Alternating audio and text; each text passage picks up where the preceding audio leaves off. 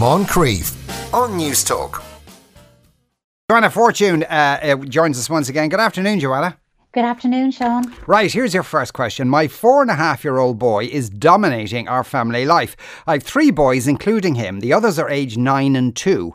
We're walking on eggshells around him constantly because he has the ability to turn our day from good to very difficult. Our mornings from all organised to everyone late for school and work. Our dinner time from enjoyable to very stressful. He needs constant attention and will have a tantrum if something doesn't go his way. He will hit and tell me he's not my friend when I start the bedtime routine. We have to stop what we're doing and listen to him over his brothers if we want to keep things calm. I'm just not sure how to help him or help our whole family with this. He's very stubborn and has been this way since he could express himself. He gets good sleep, has a good diet, goes to creche, does lots of activities, and is starting school in September. His behaviour is very good in school and sports settings. How do I handle him at home? Oh my goodness, there's so much to handle at home. I'm not sure that he's mm. even the starting point. You know, he has he's been given so much power, you know, that he's dominating family life. He has everyone else on eggshells. He has the ability to turn everyone's day from good to difficult. Like that is way beyond the developmental scope of a four and a half year old. And that is an overwhelming amount of power to give a child, any child, but a child that age. I suppose when I'm listening to that, Sean, and you reading it out there, I'm just thinking how stressful it must be for everybody at home, but also how stressful it must be for this four and a half year old to feel like, gosh, I'm in charge of everything here and all of you as well. You know, no child's going to say, well, you know, let me hand you back that power. I don't enjoy it. Nobody says that. But at the same time, he shouldn't have it. So eh, it, immediately I was curious about how were his, you know, the so called terrible twos? I say so called because while they're parentally unpleasant, they are developmentally normal. That stage of discovering vociferously the no and mine and I'll decide. You know, when kids really start to assert themselves. And it happens around that two year old age, but it's also around the time of the second year secure attachment cycle, which in the early stages of infancy, you know, our kids have needs. They cry to let us know they've needs. We respond, we make them better, and they trust us to meet their needs. Once we've done that, they hit us with their wants, their demands. I want stuff, but I want it now because I'm a toddler and I don't do delayed gratification or impulse control. And some of them, do it louder than others, okay? And some of them are really challenging at this age in terms of behavior and some of them less so. I won't say not challenging because I think that's always a challenging stage of parenting. Mm-hmm. But I'm wondering what his were like and was it very hard? Because if he's four and a half and has established this amount of power and control at home, that didn't just start yesterday. So how far back does it go? That's for this parent to have a think about and identify, you know, when did this start? When did we start having to anticipate him kicking off. Because one of the things that's clear here is that you're watching him and going, is it now? What will he do? Might he do it? Could he do it? So you're in that heightened state of alert, you know, that hypervigilance about when is he going to kick off and what can we do to avoid it? So he's setting the tone at home. I mean, of course, he has a tantrum if something doesn't go his way because that's very frustrating. But part of the job of childhood is to learn how to manage and cope with that frustration. And they only learn that by us adults in charge, be that parents, teachers, sports coaches, reflecting back what's happened with meaning, oh, you're really frustrated because you couldn't do whatever and that made you so mad that you shouted or you threw it across the room because you lost your temper you got so frustrated. So we're teaching them that their overt behavior you know shouting or hitting or throwing is underpinned by a physical and emotional state. That doesn't mean you say it's okay by the way. It's just that you're helping me make meaning of mm. my behavior. And this little boy could do with that. And what's interesting is he clearly has capacity to do this because he is doing it in school and in his sports club activities. And what he has there is clear structure, clear limit setting, and very clearly identified adult in charge. I'm going to tell everyone what to do, how to do it. We'll have fun, but I'll keep everything from getting out of control. And he responds well to that. So I think have a look at him in those settings. Be curious about how the teacher or the sports coach is doing that and see how much of that you can implement because this comes back to boundaries. Boundaries and limit setting. Now, he's never going to high five you and say, where have those boundaries been my whole life? I've been waiting for mm-hmm. those. You know, I, as if uh, if only they would say that He's likely going to fight you, push against it, because actually that's his job. It is our kids' jobs to test our boundaries and limits, and it is our job to hold them gently yet firmly in place. And structure, remember, is about flexibility. Structure bends without breaking, it adapts to the situation, it's not rigid. So it's not about coming in and setting rules and being really rigid, but it is about establishing that you set the tone of what's going on at home, you set the temperature, um, emotional temperature of the family home because he has way too much power and you have to start taking it back now. So I think it's back to basics. Go back to how those, as I said, so called terrible twos were and begin to establish I know you're upset, but the answer is no. And I can withstand you being upset and I will help you to master the tension rousing experience. Now, obviously, you're not going to say that, yeah. but you know, in your own head, that's your mantra in mind.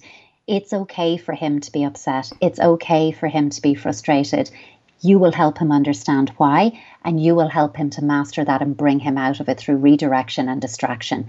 Boundaries. And I, I would strongly say get this under control now before he's older than this. But he's he's not happy either. It might look like he's loving having all the power and control, but he's yeah. not. It's too much for his age.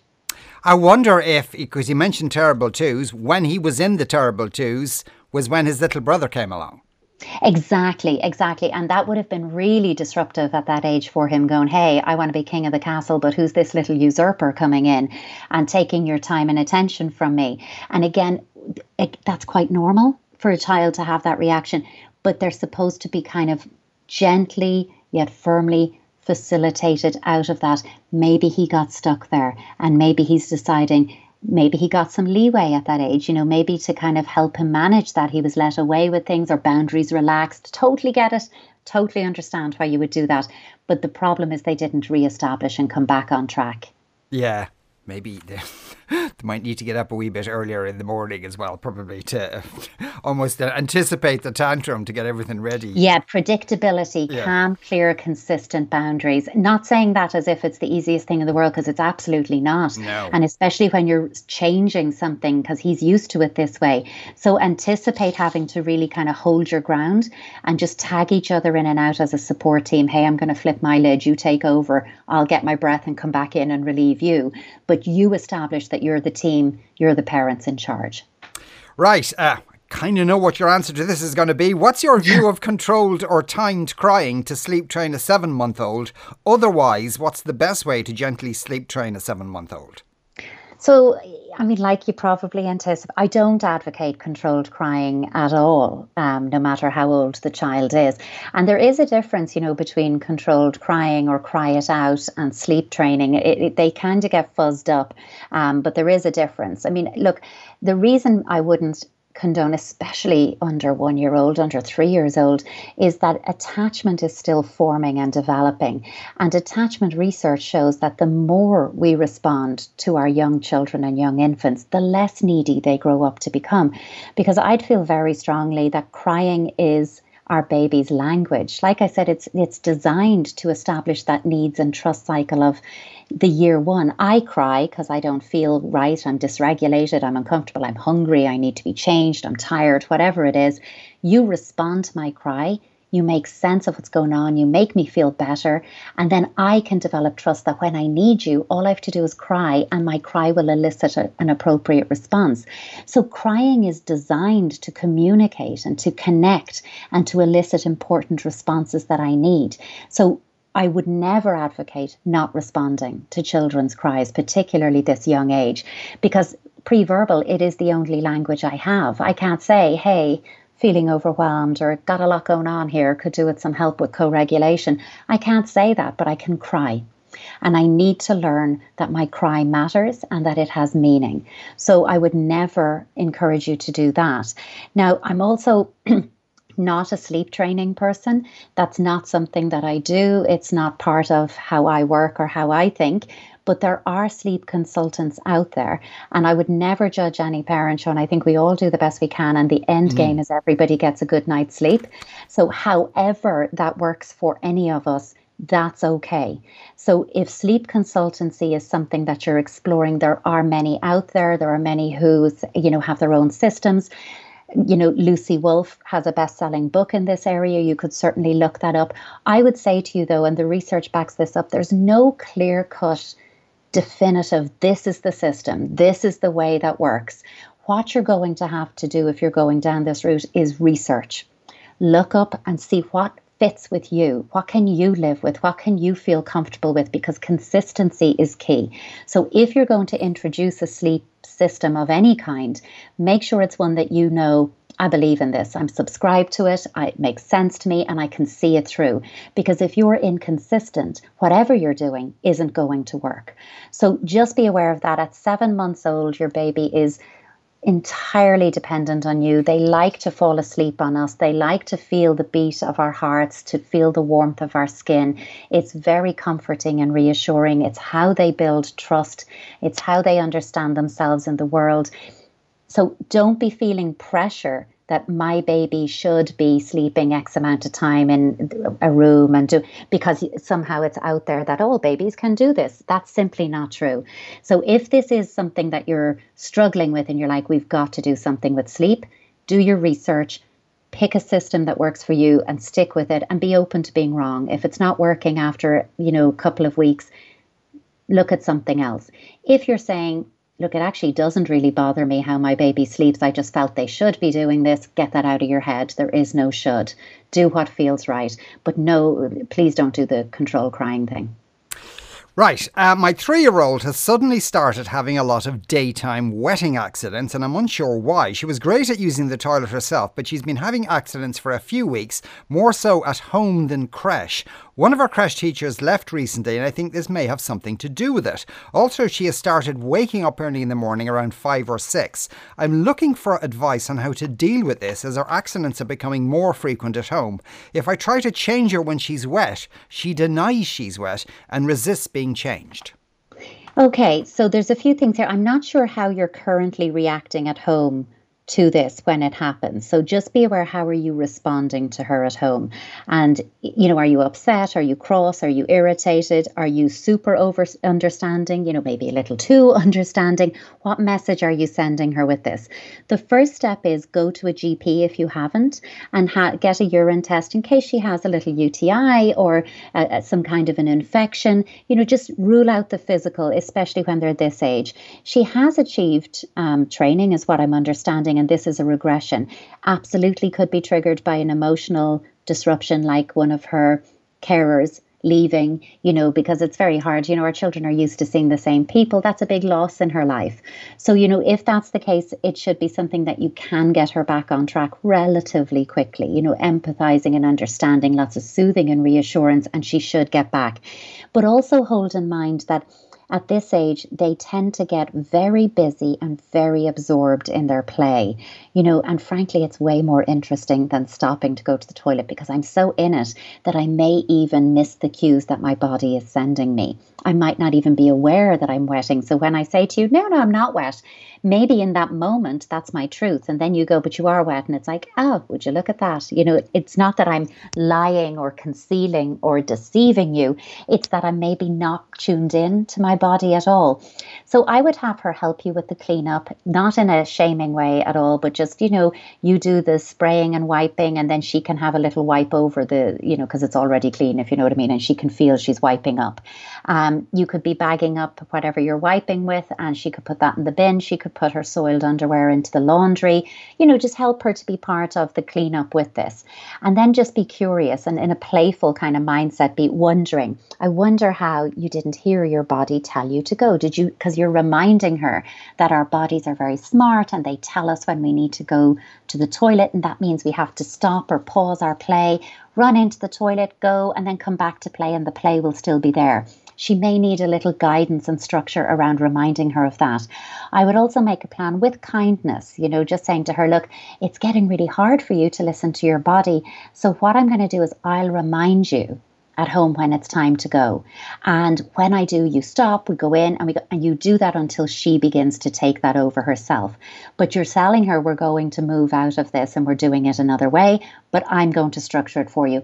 I would also increase her sensory play at home because I especially if she's had this distressing or upsetting experience of losing a, a carer that it's also going to be a way of getting her out of her head, helping her in the now moments of her body just to process and make sense in that doing way that three year olds have. So lots of messy play, lots of tactile, texture, explorative type of play. And even if you're going, yeah, she does loads of that in creche, and I'm sure she does, she needs to do it at home with you because one of the things we have to hold in mind is that we have to welcome our kids' external chaos and mess this all this messy play because it shows them that we can also welcome and organize their internal chaos and mess when they're upset and distressed so they can give that to us too mm. but at this age she's more likely to process in that practical doing way so tons of messy play but structure the toilet piece with her yeah. Do do go to the GP though, because I, I think yeah. we can sometimes prematurely say it's emotional when actually we need to rule out that it isn't a physical thing. Because if it was if it was if she's missing the, the, the, the person in the creche, you'd have thought that the wetting would happen more in the creche than at home. Well, I'd be curious about that too, because maybe they've a system in the creche that at certain times of the day everybody gets up and goes to the toilet. You know that mm. oh, we'll all go to the toilet now. Um, maybe I don't know that, but there are certainly childcare that would do that. You know, with lots of little toilet training people at the one time. You know, you could be in and out of the toilet all day otherwise. So maybe it's like in little groups of three or four, now we're going to the toilet. So that's what I think, reminding her that you will remind her when she needs to go for a while. But ask them, ask them in creche what's going on now. It, she's saying I think that it's happening less in creche doesn't mean mm. it's not happening at all. Yeah. But maybe get curious about what do they do, how do they respond, so she's getting a consistent response at home and in her her care facility. But also just say to them, look, what way do you do it? Because we want to structure it the same here with her because it's not working at home. Okay, right. You're listening to the Moncrieff Show on News Talk. We do have to take a break. More questions to come, though, after, including a question. Of course, this will be an easy one to answer. I think my ex is a bad influence on the kids. Back in a couple of minutes. 53106 is our text number that will cost you uh, 30 cents. You are listening to the Moncrieff Show on News Talk. Joanna Fortune is still with us for our parenting slot. Uh, on the subject of uh, the child who isn't settling down to sleep yet, uh, one texter says, uh, Our first child didn't sleep for the first year and a half. It was a complete nightmare. My heart goes out to anyone who is having this problem. For our second, we brought them into the bed and they slept on my chest. SIDS guidelines would say that that is not a good thing to do. However, it meant everybody in the house got some sleep and were able to cope with all the hard work that comes with a newborn baby. Uh, uh, says Cahill. So I suppose there might be the SIDS guidelines. Would that be a kind of concern that somebody might roll over on the baby? It is, yeah, and just making sure that the you know there's all kinds. It depends on what you look up. You know, the internet's a great place for however you word your question, you'll get the yes. the style of research that suits that. But I, I do, you know, there's certainly concerns about could babies go into too deep a sleep? Could there be SIDS risk? Could there be rolling over? So there are ways of co-sleeping safely. Um, once a child is also you know out of that kind of newborn stage, um, and there are ways of doing that. Um, I really think when it comes to sleep it's always such a hot, contentious issue. First of all, we all need it. Like we don't function without sleep. And I think it's one that we all have to kind of be very non judgmental of each other around that whatever works for you and your family and you're happy with, that works. Don't get caught up in other kids are doing, or the internet says I should do it this way, or social media says all babies of this age behave in this way, because it's just not that prescriptive. So I think it's about finding a system that the result is everybody gets the maximum amount of sleep possible in the healthiest way possible. Right, here's uh, uh, here's the next question. I have three kids, aged four, seven, and ten. I've been separated from their dad for some time, but I'm worried he's actually a bad influence on them. I want to keep him incorporated in their lives, but he doesn't have any problem smoking in front of them. They've picked up a couple of swear words that I know are his favourites, and they often use the excuse, "Dad said I could." How do I encourage better behaviour when they spend their time in another household where the rules aren't the same? Oh, the trials and tribulations of yes. co-parenting. um, I look. I think it's it's really about it. This comes back to that one boundaries away. You know, you want to have a converse. If there is something major, you want to have a conversation with your ex partner, but in a hey, can we have a talk? Can we agree that we do? Can we agree that this is how we do it? And it's not you're doing it wrong, I'm doing it right, but it's about establishing it's best for the kids if they have consistent parenting responses in each house. Because children are very attuned to their parents' emotions and responses, and they will be watching to see how you're feeling about the other parent. They're watching for that. They're telling you things, they're watching for how you react to it. I think you want to, above all else, try to avoid picking faults with each other's parenting and ask yourself before you do or say anything Am I irritated because this is not how I choose to parent or because it does not meet an essential need for our child? Like, for example, you know, this is about parental preferences over, you know, parental essentials. Let's put it that way. Like you might prefer your child, you know, is not playing outside after 7 p.m. or not playing outside without a coat on in the evening, something like that. That's a parenting preference. Your child has asthma and needs to take their inhaler at the same time every day, no matter whose care they're in, that's a parental essential. Mm. So I think you want to establish common ground on parental essentials, and you will have to pick your battles when it comes to parenting preferences because just because it's your preference doesn't mean it's a need. And you are different people living different lives in different houses, but the one thing you have in common and always will is your children.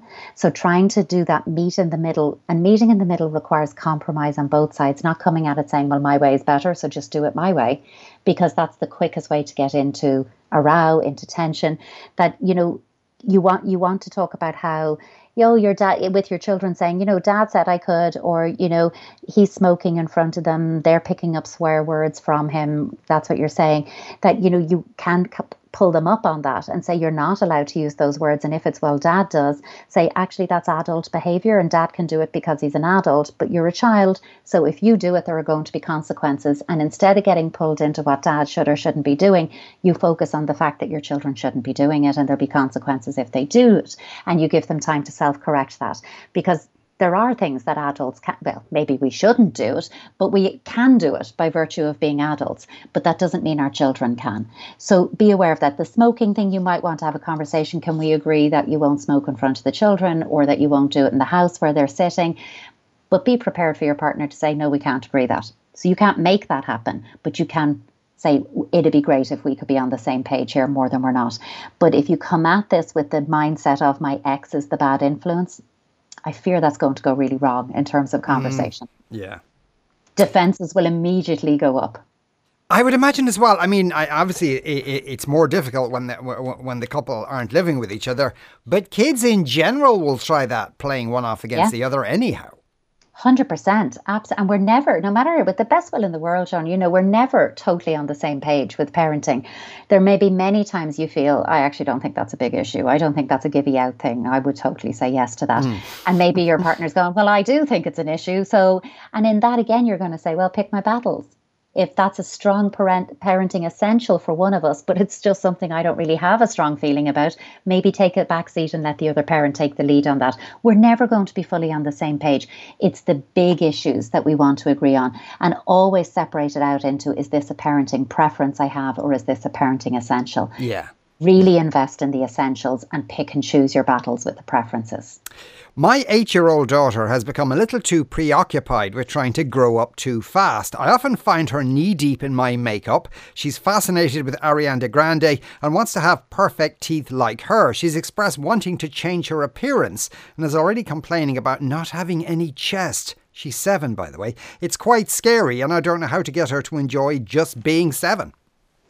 Oh, gosh yeah i mean that kind of seven eight nine ten even that age group you know coming into that middle childhood phase that's the age when our children are pulling away from us um, as they're you know you're my greatest influence you're still an important influence. Don't take your hands off the wheel here when you hear me say this. but they're pulling away from us thinking other people know more than you. And I actually prefer to follow the leads of my peers and other people. They start taking their cues, you know, from the outside world, or at least the world outside of us and the safety of our parenting bubble. And they're looking to peers, but also celebrities. I want to be like them look at how they do it. I want to dress like them. I want to mir- mirror, mimic, and mimic and imitate what they're doing. It's all of that stuff. So it, with the Ariana Grande thing, and it could be Ariana Grande, it could be anyone else. You know, talk about her being a grown up. And she's not seven or eight years old. You know, she's a grown up, and our bodies change and grow as we do. So, one of the things that we're going to see is that her body does look different to yours. And when you're older, your body will look different and maybe more like this. I wouldn't say will look like hers because bodies are all different. Um, but also talk about all of the eight year old stuff, all the kind of eight year old fun stuff she would miss if she was just suddenly to become a grown up and get her to name out what's great about being eight and what kind of things do you get to do. And you could say, well, as a grown up, I don't really get to do those things. So if you were to suddenly be a grown up, you'd miss all of that. So make it exciting to be in the now moment as I am. And but in saying that, don't dismiss her interests in makeup and don't in you know and Ariana Grande and fashion and music or whatever it is. Don't dismiss her interests as you know don't be silly or that's not for you. Become interested in what interests her, even if it means you watch a few Ariana Grande videos with her and just see how, you know, maybe she lights up with that music. Maybe she loves to dance. Maybe she loves to move, the rhythm of it all. What is it about it that's also drawing her in? But it, when you're interested in what interests her, it teaches her she is interesting and she is deserving of your interest. And that's about building up her self esteem, her sense of self. And that's something that's really worth spotlighting at this stage. But I also think, you know, when we see our kids, you know, as I love this phrase, knee deep in my makeup, um, but often that isn't about I love makeup because I want to be a grown up. Often it's a behavior that's about experimenting. It's about playing with being a grown up, mm. but it's also about being like you it's about being like mom. That could be for some kids, you know, the younger age, they might dress up in your dressing gown and your high heels or whatever it is. But when they see you putting on makeup and changing how you look, that can be so interesting and appealing. I'd like to do that too. So, you know, you can do that with her. Sit and not not your good stuff. I see lots of I can imagine lots of parents go, There's no way I'm opening my makeup bag as a, to- a play tool.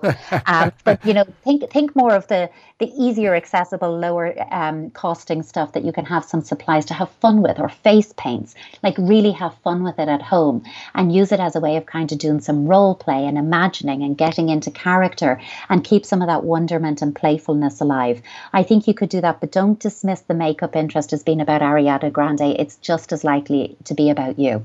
Yeah, indeed. Uh, uh, she, yes, yeah, easily forgets that. Joanna, thanks a million. Uh, uh, a great pleasure as always. Joanna Fortune, there you are listening to the Moncrieff Show on News Talk. We're going to uh, take a break after that. The delusion of crowds. Moncrieff on News Talk.